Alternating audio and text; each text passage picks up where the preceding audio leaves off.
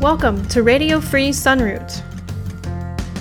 You're listening to the interview podcast, Voices for Nature and Peace,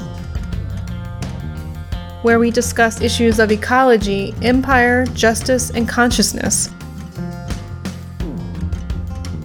We feature a variety of guests who are aware of the challenges of our time and who are working to address them. Here's your host, Colibri Ter Sonnenblum.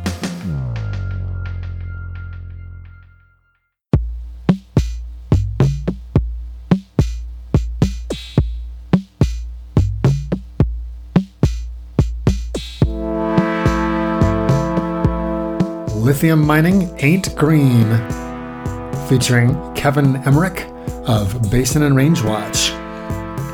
Lithium mining is back in the news these days, with activists occupying the site of a proposed mine at Thacker Pass in northern Nevada. See episode 53 for my interview with Will Falk, one of the occupiers. So I contacted Kevin Emmerich of Basin and Range Watch to get more details about how lithium mining works and what its ecological effects are. Basin and Range Watch is a desert defense group based in southern Nevada. They track industrial energy development on public lands in the U.S. Southwest, and I consider them to be the premier online resource for learning about and keeping up to date with these projects, which include solar and wind as well. Kevin and I spoke on January 30th, and we discussed the proposed lithium mine at Thacker Pass, other projects at Clayton Valley and Rhyolite Ridge, the massive use of water in such mining operations, the unique ecology of these sites in the desert and the Great Basin, the Desert Renewable Energy Conservation Plan and how it was assaulted by the Trump administration, the prospects for exploitation and conservation of the desert under the Biden administration, the false choice of fossil fuels versus green energy, and the importance of efficiency in reducing overall energy use and pollution. If you appreciate this episode, please share it far and wide on all your social media accounts. This really helps.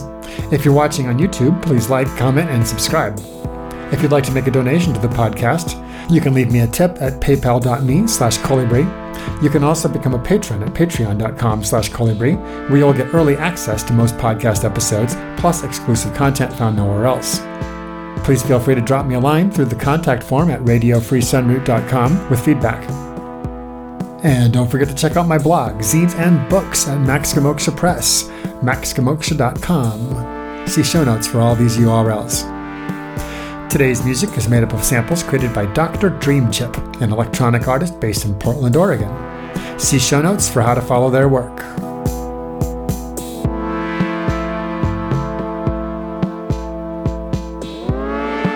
Here then is my interview with Kevin Emmerich of Basin and Range Watch.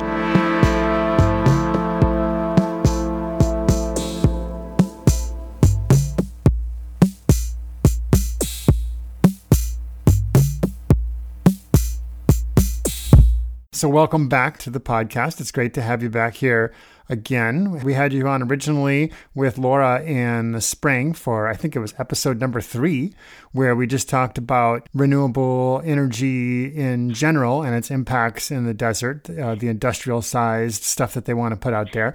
And today we're going to hone in a little bit more on the subject of lithium and lithium mining. Okay. Yes, that's that's a big topic right now. Very controversial. Right. And um, and there's a tidal wave of, of um, speculation and applications and proposals. So there's a whole bunch of different projects that the feds are putting forth right now. On... Yeah, we we're actually um, in a, a, a, time now where we have um, probably over fifteen thousand placer claims for lithium mining and exploration just in Nevada alone. I can't really tell you how many would be in California or other states. And then, of course, we've got a lot of um, exploration happening, and that's been going on in the past um, maybe four to five years. It's been heavy on different dry lakes and different areas and different geologic formations in Nevada. And now we're actually at the point, as you know, um, where one of the largest soft rock lithium mines, one of the bigger ones in the world, was just permitted by the Bureau of Land Management up in northern Nevada by the Oregon border, and it's called Thacker Pass. I mean, I know you're aware of that and the camp that's going on out there, and it's just a big issue. Right. I, I guess I, even though I've I've uh, studied that one, I had somehow missed that it's one of the largest in the world. That's what they're saying. They're saying it would supply up to a quarter of the world's lithium. Uh, that's quite speculative, and um, in my experience, miners tend to do that so they keep their investors and their stock market folks happy. And so I'm not really sure um, how accurate that would be.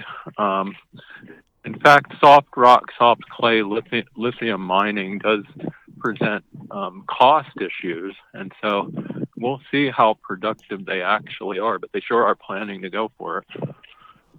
Right, right. And so you, but but this is just one. Uh, you said of of fifteen hundred in the state of Nevada. Well, um, more like um, yeah, like they're well, those are placer claims, and so um, right. How does that, that work? doesn't mean. Well, they're just basically mining claims, and they're filed by different companies, and then they get permission under the 1872 mining law on federal land. They go exploring, and so um, there's a lot more, you know, speculation of what if it's out there than than things are actually happening. But there are some that have actually found some deposits. There's a proposal for, um, I believe it's a brine lithium mine just north of Tonopah now, and that might be the next big one that we start to be looking at under federal review. Um, as you know, there's the Rhyolite Ridge lithium mine, which is more in southern Nevada, south of Thacker Pass, but that particular mine is a hard rock mine and that, of course, has made um, a lot of news over the rare plant, the Tiehm's buckwheat. ah, um, that's right, the that, Tiehm's buckwheat. Okay. Mm-hmm. Yeah, and so um, the two most prominent proposed lithium mines are actually the soft clay and hard rock mines, and those are here in Nevada. But the actual mining that's going on right now for lithium in Nevada is in a place called Clayton Valley, which is actually over the hill from over the mountain range from Rhyolite Ridge. And these are brine extraction projects. Um, and they're just put out an announcement that one of the companies is going to double the size of their mine. But from the data we have, they have used 25,000 acre feet of water every year just to keep those mines going, just to evaporate the brine and extract it. So it's had severe impacts to the local aquifers to the point where even the development seeking Esmeralda County has raised a lot of um, concern over the amount of water that's required for it. Right, and this is something that I think that most people don't consider, which is the use of water in a mining operation. I don't think that comes to people's mind.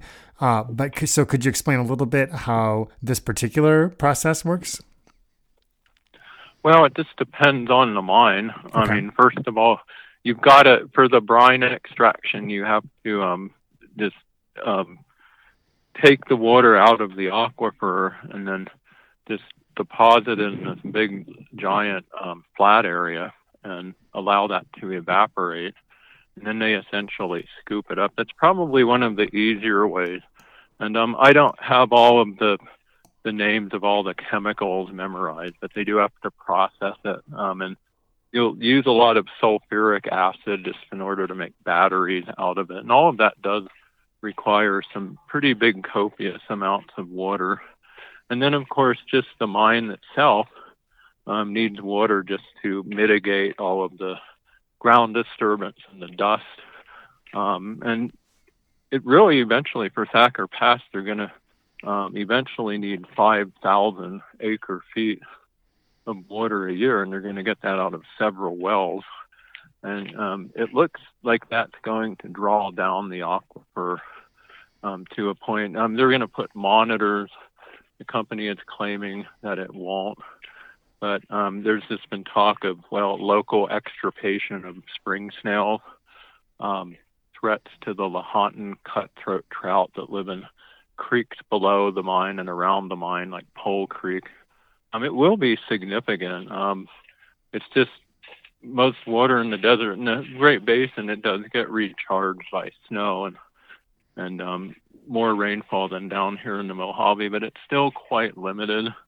Um, and it really raises a lot of issues um, for the future of this industry that they're really trying to push forward here in Nevada. Right, and so with the so when you're when you're drawing down the aquifer, one of the results that can happen with that is that nearby springs can dry up. Oh yeah, definitely. Um, it's called a cone of depression. It's kind of like if you have a bathtub and and the drain is on one end and then the other side of the bathtub starts to go down. I mean, it's the same with aquifers. You take it out of several points, um, you're actually going to cause a, a cone where all the water follows gravity and gets to, and then that creates a drawdown. Um, and so, I mean, on multiple levels, that would have impacts on Thacker Pass. Um, it could possibly dry out some of the wet meadows that the sage grouse use. I mentioned the trout and the spring snails, but a lot of those water sources are also really important for a lot of the other wildlife that lives there.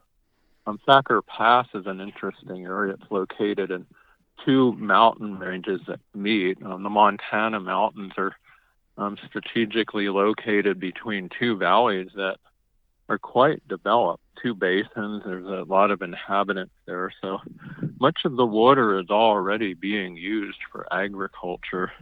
Um, if they approve this mine, or if this mine just gets developed and keeps going, it's going to really um, probably have an impact on that and everything that depends on it, including the people that live in the area.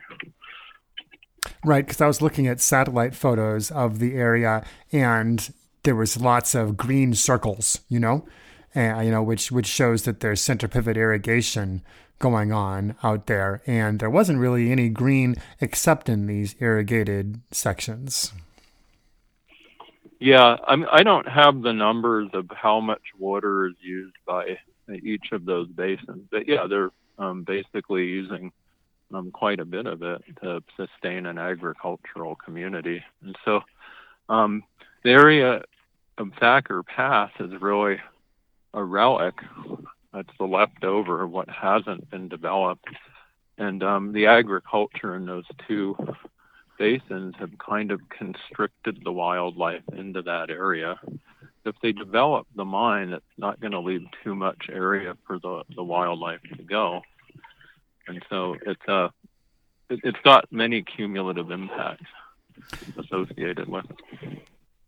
Right, and this that's that's the case with a lot of these types of developments that happen, meaning uh, solar and wind, as well as these lithium mines. Is that in many cases, the area that's being developed, you know, quote developed, is an area that has uh, escaped other kinds of development up until now. And if it's not pristine, because there's really not much that's pristine, it's at least far less impacted in other areas. And so there's this irony that some of the last uh, bits of, of wild habitat that have managed to survive mining and ranching up till now will get taken out by, quote, green energy. Well, yeah, and that's that's the whole um, issue with Thacker Pass. It, it's interesting how many people um, really look to this mine and see it as kind of a lifeboat for humanity.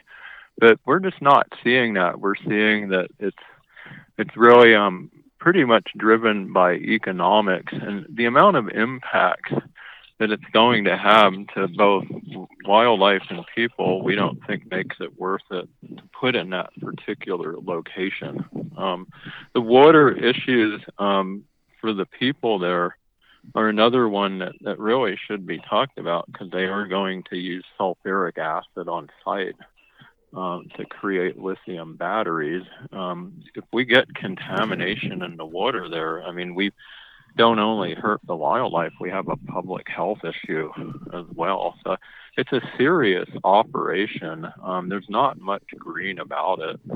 I mean, they're going to run use diesel fuel trucks. Um, they say they're going to use electric cars, but they're going to.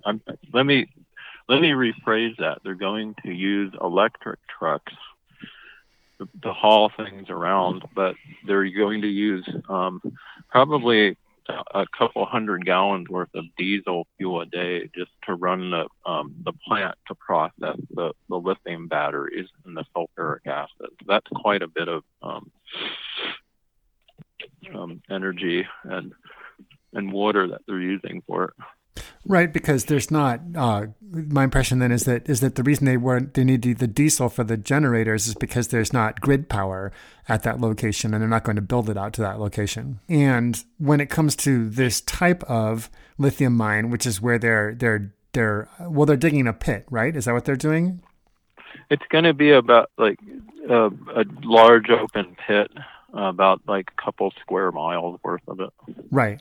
Right. And this one is considered a greener method of doing this kind of thing because they're being required to fill the pit back in afterwards.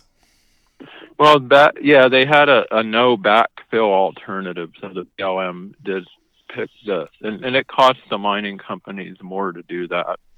Um, but the the question is, is once that pit hits the water table, I mean, how much is that actually going to um, concentrate chemicals and minerals in, in the local aquifer as well? So the backfilling is, is a better alternative.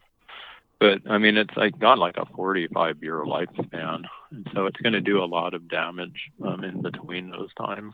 Right. Right. And then have you ever seen um, yourself, or do you know much about uh, how this has worked in the past with backfilling these uh, kinds of operations and, and how well that works?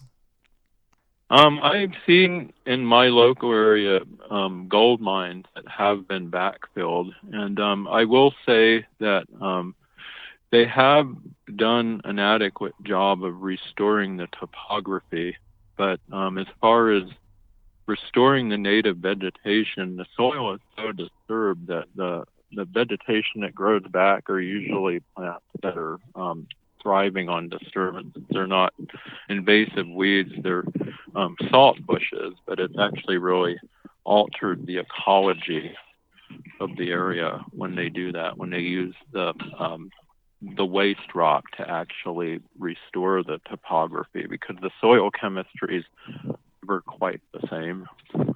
Right. So right. I, I Oh, go ahead. No, just because I'm just I'm just thinking about you know how any place, you know, including a desert ecology, that, you know, the, the top few inches or a few feet of an area of soil are quite different than what you find underneath. And in that top layer, you're going to have all sorts of things going on. That's where your seed bank is going to be. That's where any mycelial networks are going to be happening, this and that. So if you're completely destroying and removing all of that and then filling an area back in, it's like, well, those layers are not being replaced in that way. So now what is on the top is not it's not that rich, you know, layer that it was before. You can't expect like the old ecosystem to suddenly just pop out of of the filled in area. It would be transitional and it would probably take like a hundred years or so in an arid environment for the ecology to restore itself. But if they um, alter the mineral composition of the soil too much, it may never come back. Right, right. It would be a completely different mix of things that would be growing there at that point. Yeah. Right. Right. And so and, and I know that one of the things I've heard about that area up there at Thacker Pass is that you've got a lot of uh, sage, uh, big sage plants, and including uh, what what have been called old growth sage, and that these are very, uh, uh, you know, these these plants are over hundred years old in some cases. Yeah, I went out there in December, and it, it was pretty amazing to see that. Um, you you do see um, relic areas in the Great Basin where you still find old sagebrush, but they're disappearing, um, and a lot of them have been hammered by um, either cattle grazing or other types of development, and that size of sagebrush just isn't as common as it used to be, and so. Um, it is a really unique area, and it, it is a, um, a habitat that has escaped a lot of that impact in the past, of course, up until now. Right, right. Now, you've been following other lithium developments around the state too. Could you tell us about some of that? Um, there's not a whole lot to tell because it's mostly been exploration. Okay. And like I say, there are there are um, there are two mines that I know of that are in the work In additional, in addition to Thacker Pass, um, the biggest one is the Rhyolite Ridge mine by the Australian company Ioneer, and um, that would be a significantly large mine, and that would be a one mile, one square mile open pit. It would be in the heart of the habitat for this Tiehm's buckwheat that only grows on 10 acres. Um, we went out and saw the buckwheat a few times. I've seen it before and after the big incident in August where there was uh, um, alleged vandalism on the plants, where about almost half of them were destroyed either by animals or wildlife. There's a big debate of what, what actually caused that. But I think what's happened in the, the news has actually um, really focused on this debate of what caused the damage. And um, they're not talking as much about the actual mine. And um, there's still over half of those plants left. But if they construct that mine out there, that open pit's literally going to remove most of the habitat, and that will cause an extinction. But the the situation is far bigger than that. And the Silver Peak Range is a pretty unique area, um, one of those isolated Great Basin mountain ranges, and it has pretty good populations of other wildlife that inhabit that area. Um, we've gone out there and seen bighorn sheep numerous times. Pronghorn will go up into the Rhyolite Ridge area, even though it's not very flat, and it's home to several raptors. Um, it, it's going to have the same battery processing plants on it. It's going to have power lines built up to it to power it. Um, they're going to really disturb and dig up that landscape. Um, it'll have severely bad visual impacts, and um, it's not too far from some Native American cultural sites. And I don't know exactly what's on the site, but um, it wouldn't be out of the question to assume that that's going to have a, a controversy with traditional Native American cultural sites and landscape. So Rhyolite Ridge will be, if, if approved, a huge one. It'll be a huge impact. And um, we hear that the BLM is going to put out a um, federal register notice for this sometime in March. Not sure exactly if that's going to happen but um, they are trying to push it through. There is a, a, real push to get lithium out of Nevada. Even the governor, Governor Sisolak, did a State of the State address um, nearly a week ago, and he basically said he's going to have one of the senators introduce a bill to maximize lithium mining in Nevada. And I would assume that would mean streamlining Nevada permitting for that because they they have to get permits from the state for air quality, water pollution, um, or, and just to secure the water rights, just to build those. And we believe that the governor will probably streamline all of that. So yeah, this one has a lot of, of people watching from both sides. Center for Biological Diversity, in my opinion, did a really good job making the Tiehm's buckwheat very popular. They even had T-shirts made for all you know the people that were were fighting it, and so or, or for trying to protect it and requesting endangered species status for it. So um, there's a lot of attention on that one at least. Um, but what actually happens, we'll see. Right. Um, yeah. No, I, so I, I wanted to. There was one other uh-huh. project, uh-huh. and it's just north of Tonopah, and it's something that I keep hearing coming up again and again. Um, and it would it would be on the dry lake out there, and um, I don't really know the size of it. I'm going to have to go look that up. But they are looking at water rights. Um, they just did a survey out there and determined no sensitive or endangered species would be harmed by the mine. So you get the idea. Um, right. As far as other mines in the area, um, I think it might be significant to look to California and um, Panamint Valley which is just um, well, part of it's in Death Valley National Park, but the south end has a fairly extensive large playa and dry lake, and a lot of the sediments and minerals from that come from a pretty high mountain range, the Panamint Mountains. And um, there is a lithium explorer from Australia out there who's really um, serious about it, and they've done three or four exploration wells out there. Um, if that should happen, it would be a disaster. A brine project out there could use something like 10,000 acre feet of water. I mean, that's going to have severe impacts if it would happen. Um, a couple others that I can talk about. There's another one in California on the other side of Death Valley, and it's a fairly large exploration, and it's called the Franklin Dry Lake. And um, I don't know what they're planning on that, but it's very actively going on right now, and people are really looking for it. Um, so, what else can I answer about that? So, so the, that one, the one by Death Valley, there, that'd be like on the east side of the 395 over there in California, like south of Owens Lake, kind of, or? Well, actually, no. That would be more on uh, kind of by the Nevada border, by the Amargosa Valley. It Oh, would actually be on the opposite side. The Owens Lake is more closer to the Panamint Valley side. Okay. Um, I don't know currently of other um, speculations. There might, there probably are. We're probably going to hear about a lot more of them, but it is expensive to mine lithium, and it it is problematic. And I don't know if they're just going to have the boom they want, but they sure are pushing Thacker Pass, and there's just a lot of claims. Um, there's a lot of eyes on the California desert. Um, there's been a recent attack on the, was by the exiting Trump administration on the Desert Renewable Energy Conservation Plan. Right. I wanted to And, uh, ask you about that. hmm Yeah.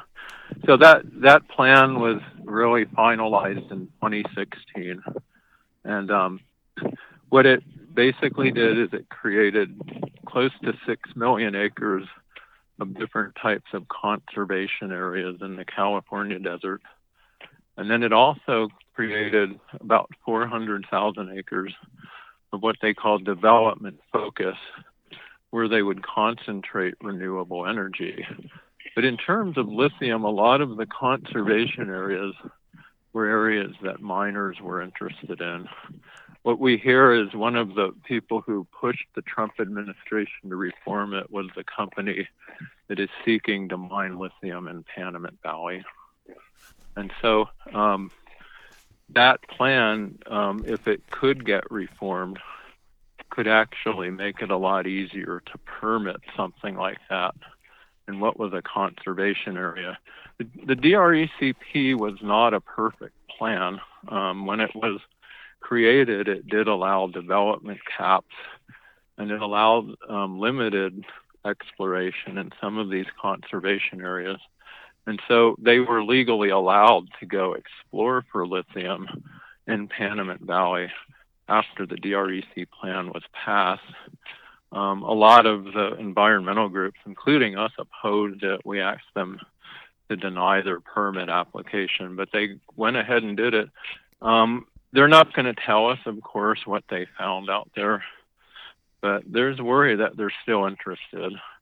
Um, other areas in the California desert that um, were limited by to lithium mining by the DRECP are the Cadiz area, and that's an area where they do want to um, take some of the water out and pipe it to Los Angeles. But there's actually some limited lithium and borax mining going on down there right now.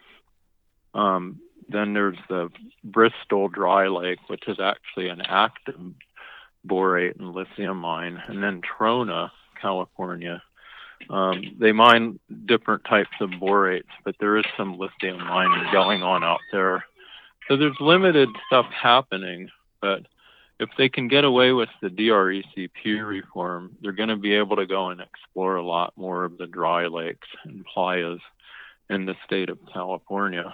Um, we don't want that to happen. We never thought the DRECP was perfect.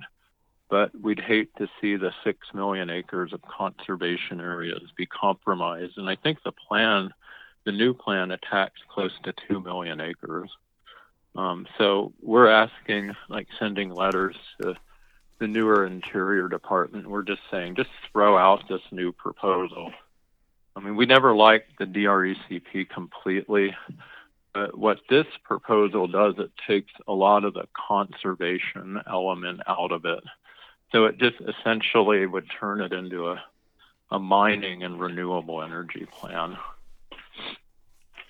Right. Um, so so basically the DR ECP was a plan where it was like regarding public lands in just in California or yeah, it's a California plan. Right. Okay, just in California and saying here's the places where energy development can happen and here's the areas where it can't, basically. Right. Right. And they gave a lot more areas to the conservation community than they did to the developers. And so, as an organization, though, we don't really want to see the large scale anywhere. We want to concentrate it concentrated on more developed areas. So, we weren't too happy with the 400,000 acres. But it turned out to be what it turned out to be, and weakening it right now is just not a good thing, given that the, the Biden administration is really pushing to develop a lot of these resources. Um, we are hoping that the rivalry between the two administrations will cause the Biden administration to just throw out this new plan. But we're a little worried about it as well um, because we know a lot of the developers are lobbying to get it changed. And um, um, in terms of renewable energy, the transmission is closer to the point of use in the California desert than it is here in Nevada. And in terms of mining, the lithium is located where it's located. And um, we believe that, you know, a lot of those miners are interested in California. In fact, the Salton Sea is probably going to be the next lithium hotspot. Really? Um, be- there's a lot of talk about from the California Energy Commission about creating a, a lithium plan down there, and I doubt it would affect you know some of the important bird areas, but it's just areas all around there. You've been down there, and you know there's a lot of dry lake. Um, you know that it probably there probably is quite a lot of lithium in that area, and it's something that we're just going to keep watching. But I think if you follow the news in the next year or so, um, you're going to see more proposals to mine lithium down there. Um, I think it was 2010 that somebody did want to build a lithium mine down there, and it was just too water intensive. I'm not 100% sure about that. Right. But um, I do know that right now that that area is a real hot spot for lithium um, speculation. Right. Right. So then, just one more note about the D uh, DRECP. So so so the the Trump administration proposed. Well, they they did their gutting of that like kind of at the eleventh hour is what I remember, right before Trump went oh, out yeah. of office. Like it was January something, you know. Um, and you know, so the problem being that, of course, the people who wanted to see that plan got it. The big energy development companies, including the big, you know, solar people and wind and lithium, those are all people who also contribute to the Democratic Party and to the Biden administration. And so they would have been uh, lobbying the, the Biden administration to change this plan anyway under under under. And so so the the the, the fear at this point is that well they just got you know more of what they wanted under Trump. And you know given that the reputation of these industries is so undeservedly positive you know among the public you know that there's very little uh, there's very little um, reason for the Biden administration to ungut it so to speak that's true. And um, one thing that really backs that up is, is right after the plan, the, the update to the plan was released a few weeks ago in, in January now. Um, the American Wind Energy, the excuse me, the American Wind Energy Association came out in praise of the plan.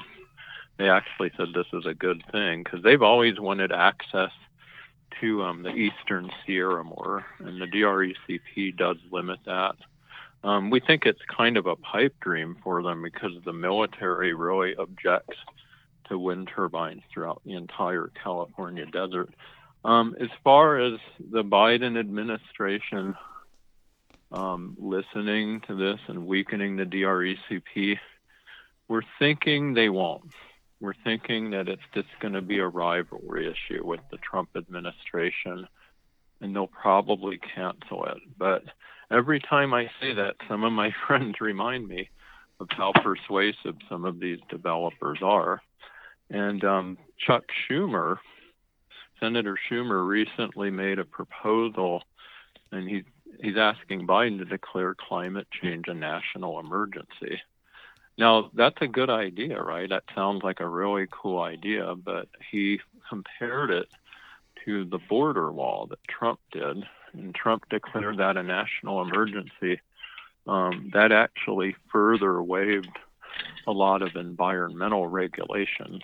And so, um, climate change, of course, is really scary. This last summer, in my opinion, was one of the um, more severe examples of, of, the devastating effects of it. We even saw it here in the desert, in the Mojave National Preserve.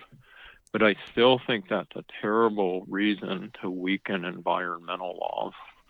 And I'm hoping that when they review this EIS for the DRECP, they don't give some of it away um, because somebody really needs that transmission line there or that solar project there. I'm hoping. Um, I just think that there's two things that can unfold here. Um, the Interior Secretary does have the authority to cancel a NEPA review. It's in writing, it's in the Code of Federal Regulations.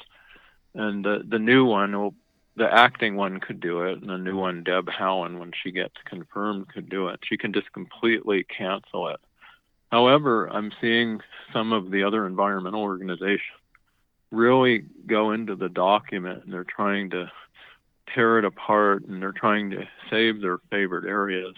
And I'm worried if they don't all get together and ask the Interior Secretary to cancel it, that it'll end up in some kind of compromise. And so the goal that we have is just to leave those conservation areas alone. We've lost enough. And so we think that um, it would be really beneficial if all of the groups got together and just went to the Interior Secretary and said, stop this. And we hear they are. Um, they're just kind of not doing it with us. So we've we've did it. We've done it independently. We've reached out ourselves. Um, and the Biden administration um, put out some pretty bold language about using public lands to fight climate change, and mm. they hmm. they're doing this 30% rule. Have you heard about this? Where they want to no. about 30% of all of the land in the country. I think it's public land, and they want to do a conservation measure on that. Um, that's pretty bold. It's really big, and um, I think that they're on the right track saying things like that. Um, but in in the same order, they demanded that more public lands be used for renewable energy and, and mining of those minerals. Um, so when the last COVID bill was passed, they slipped in um, an old proposal that a, a, congressional and Senate bill that they couldn't get through called the Public Lands Renewable Energy Development Act. And um, that COVID bill now put into law a requirement to produce 25 gigawatts of energy on public lands by 2025 or increase what we have about fivefold. So that's a little bit depressing. I don't believe the order did anything specific to lithium mine. I'd have to look at it again. It may may have, but um, because every solar project now has a battery storage element, um, they're really seeking large amounts of lithium to create those lithium-ion batteries. And then, um, you know, Thacker Pass is being called a, a mine for electric vehicles, and that's a whole new game, right? But um, they are going to use a lot of the lithium for battery production that will be used in the storage facilities of large scale solar. And so um, we have written letters to the Biden administration. Um, we've asked them to consider these policies, but what we found a little bit of a letdown in that recent order is that they didn't try to say use brownfields first, use rooftops first, use disturbed lands before they said, you know, use public lands. I mean, public lands are specifically called out in this order. And so that does scare us for the implications of the future of what that means.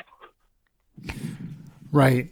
Right. Yeah. No, it doesn't. It doesn't sound good, and there's not much encouragement if we look back to the last time that Biden was uh, in power, which was as Obama's vice president, because that administration was responsible for a lot of the public lands development for their renewables.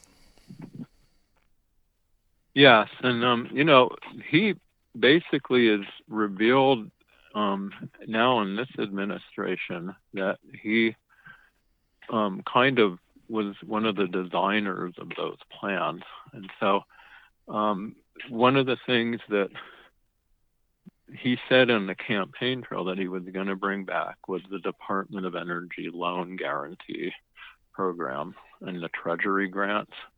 Um, and that basically was they gave a lot of money out to renewable projects, and the ones that started to produce energy, they got the loans forgiven basically.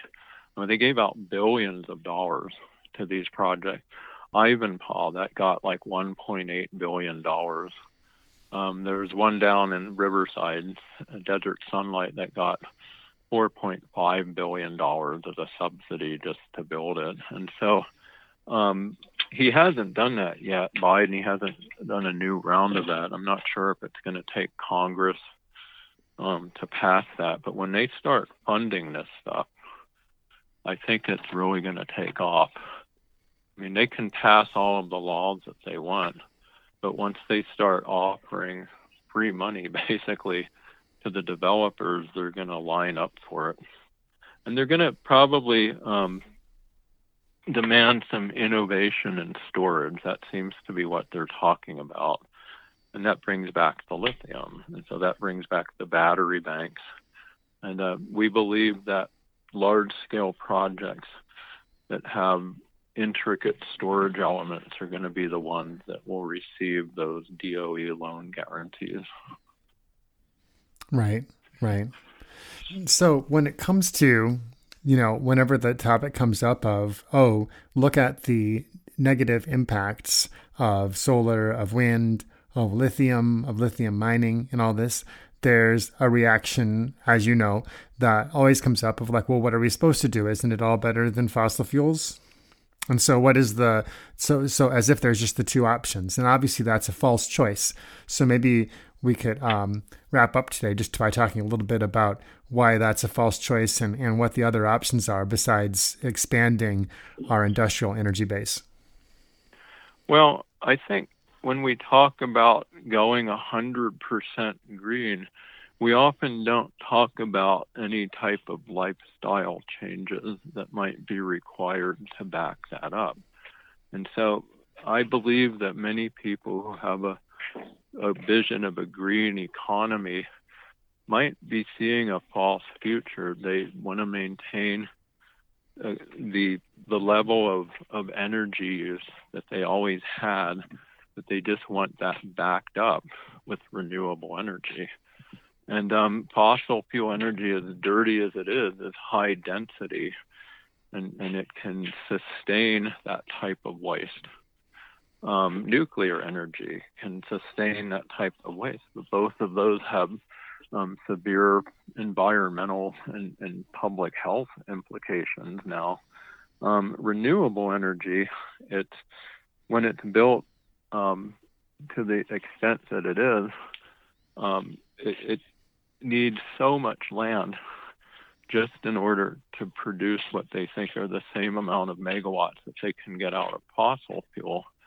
And and because of that, um, we have to wonder. I mean, it's showing us directly how our energy footprint hurts the environment. You can literally look at a large scale solar farm and, and probably and well and at a lithium brine operation and you can see they go on for um, several square miles and, and you can see that that is not really um, something that we want to cover the world with to sustain this amount of energy waste.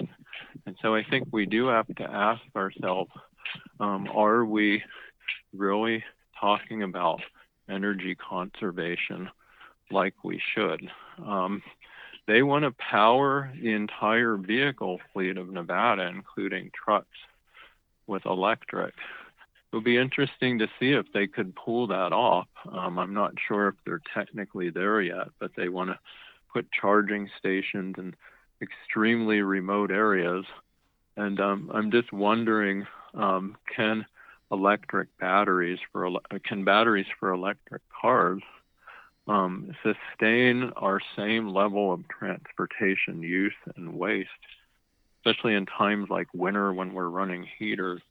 Can it sustain it like fossil fuel? And so when we talk about going green, going completely green, going 100% renewable, are we thinking about all of this? Um, are we thinking about the, the level of energy that we use? I thought we got a pretty good lesson with COVID 19.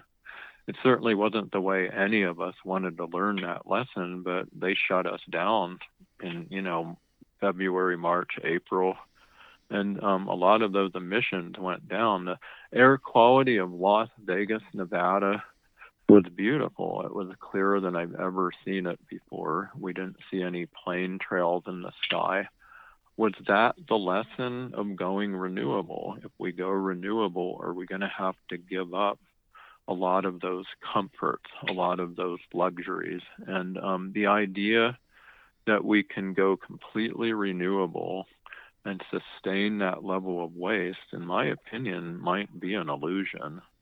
And um, it might just be a big economic, um, you know, surge and to, to shift the economy into a more renewable lifestyle. So, what are the solutions? And I, I, think I just said one of them, and that is to um, use less, to take lessons from from other cultures that just aren't completely addicted to appliances and electric devices all the time. The question is, you know, if we're having this existential emergency with climate change, um, is it if it's is it emergency enough to give some of those luxuries up, or to at least think about it, and at least not have as many space heaters and television? I think that's one of the better solutions. Um, but as far as if if we need lithium for batteries, um, they're going to go ahead and they're going to take it. And so um, I think about the commercial aspects of something like the Thacker Pass mine, and, and they're going to take tons of lithium out of there, you know, and they're going to send that um, even to China, according to some of the sources that I'm reading. And is that really being um, mined to save the planet? or is it just a new economic boom? And so, um, alternatives we've we've talked about are are kind of um, getting a little bit more complicated. Um, for one point, we were just kind of getting away with saying we just need to put solar on rooftops and we'll just have the rooftop solar economy. But it's becoming pretty obvious that we have to back that up with storage and that creates a demand for lithium too. And so, my solution to this is we need to slow down. We're just using too much. Um, I'm even going with the the Jeff Gibbs Planet of the Human solution, where I think we've just overpopulated our planet, and if we could practice a more zero population or even below that, we could get into a more sustainable lifestyle. But at this point, with a capitalist culture that really encourages us to use more and more to grow an economy exponentially. Um, we can't really do that and go 100% renewable. I don't think it's even physically possible. I'm not. There's a lot of lithium out there, but extracting it is a trick, and um, lithium's a, a, an abundant element. Um, I know they're talking about now mining it off the seafloor, and that's going to have some really big environmental impacts as well. But in reality, there's not a lot of places where you can extract lithium. And so, can we run our society completely on lithium batteries? Is that even possible? Do we have the technology to do that? Those are the questions that we have to ask ourselves, not just blindly say, well, the sun's just going to shine down and it's free all the time and we can just produce energy we need critical rare earth elements just to do that. And so often those elements need heat to process, and it takes a lot of fossil fuel to do so. Is that really the way we want to go? Because I don't think it's going to work. I think it's going to boom and bust. Right. And in Africa, where some of these elements are mined, there's also uh, child labor and even child slave labor that's involved. So there's that whole end of things, too. Yeah, I mean, it just gets down to a human rights issue. A lot of the people that are um, supporting some of the lithium mines here in the U.S. are bringing that up, and and I think that is a valid point. I mean, um, as bad as we can be on environmental laws, they're still not quite that bad with our our population. Um, but on the other hand, I still think it comes down to um, whether we get it out of our land or whether we colonialize another country and culture and get it out of their land, um, we have to address our waste of resources. We just can't keep going on like this and say 100% green. That's hypocritical. It just isn't going to work that way. Right. One and one thing um, that you didn't mention explicitly, although you sort of implied it, was uh, efficiency as well. In that you know, it, it if it costs, it takes a lot more resources to heat a home or to keep a home cool you know, if it doesn't have any insulation or if the insulation is really poor, you know? I mean, I've I've lived, you know, for example, in uh, like trailers and like uh, airstreams before, and uh, they're much harder to keep heated and keep cooled than uh, what I'm living in right now is a, a, a straw bale house and I'm using far. Oh, cool. Yeah, yeah. It's it's was on the property here, and it's a small house, but it still has much more square footage than an Airstream does. But I'm using far less wood to heat it than I did the Airstream or like the school bus that I lived in once, because you know a, a school bus is even more poorly insulated than a um, than an Airstream is, you know. And so I see this, you know, uh, urge to um, you know, create jobs, you know, have a job program or something like this. You know, people have been calling for a, you know, civilian conservation corps and like maybe call it a civilian climate corps to be brought back, you know, and, you know, well, this would be one thing to do is, is, you know, there's, you know, how many millions of homes, you know, and businesses in the United States that just need insulation blown into their walls.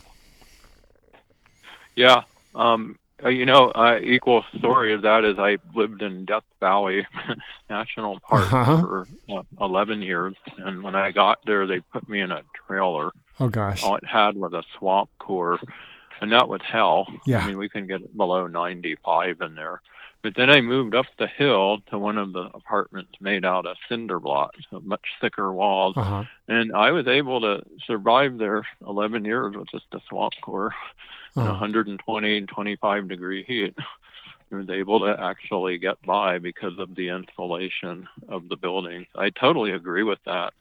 Um, the refrigerators and freezers could really be retrofitted and designed to save energy.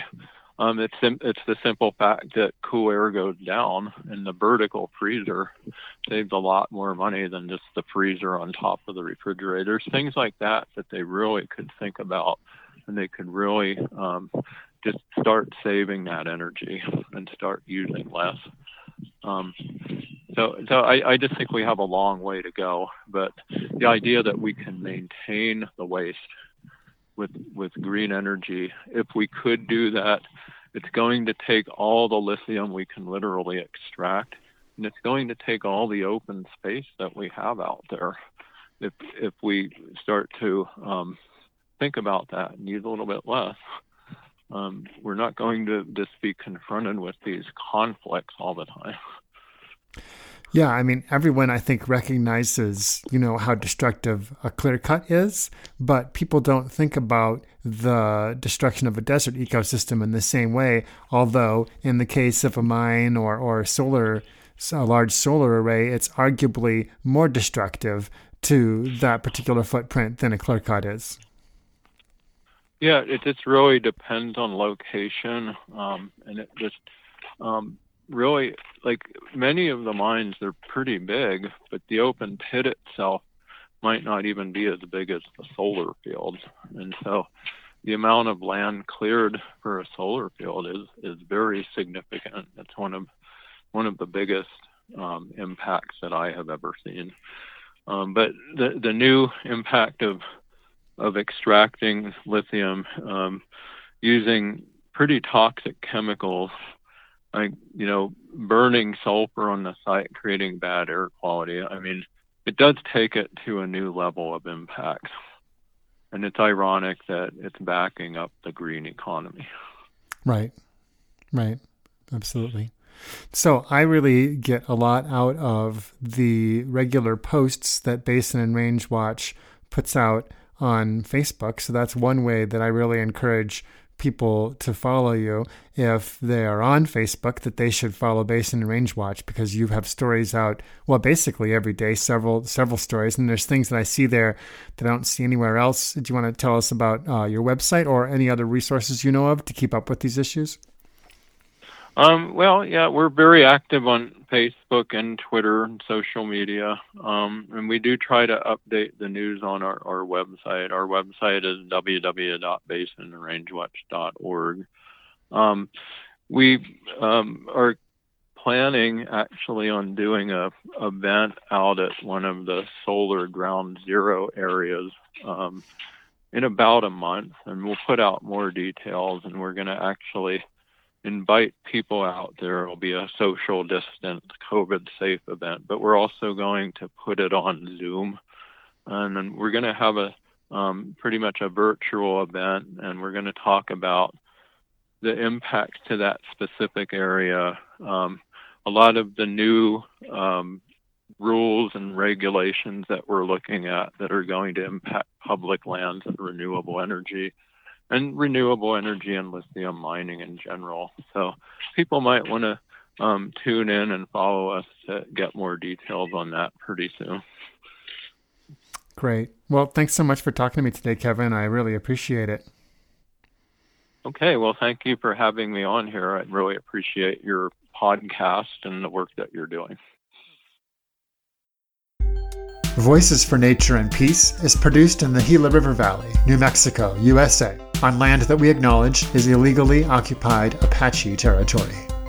The intro music is Zero G Yogi by Big Z, with narration by Kelly Moody of the Ground Shots podcast. This outro music is Trip A, also by Big Z. Commercial break narration by Nikki Hill. To become a financial supporter of this podcast and to gain access to members-only content, visit patreon.com slash kollibri, K-O-L-L-I-B-R-I. For more information on Radio Free Sunroot programming, please visit radiofreesunroot.com. Thank you for listening. May you find joy in your own nature and peace.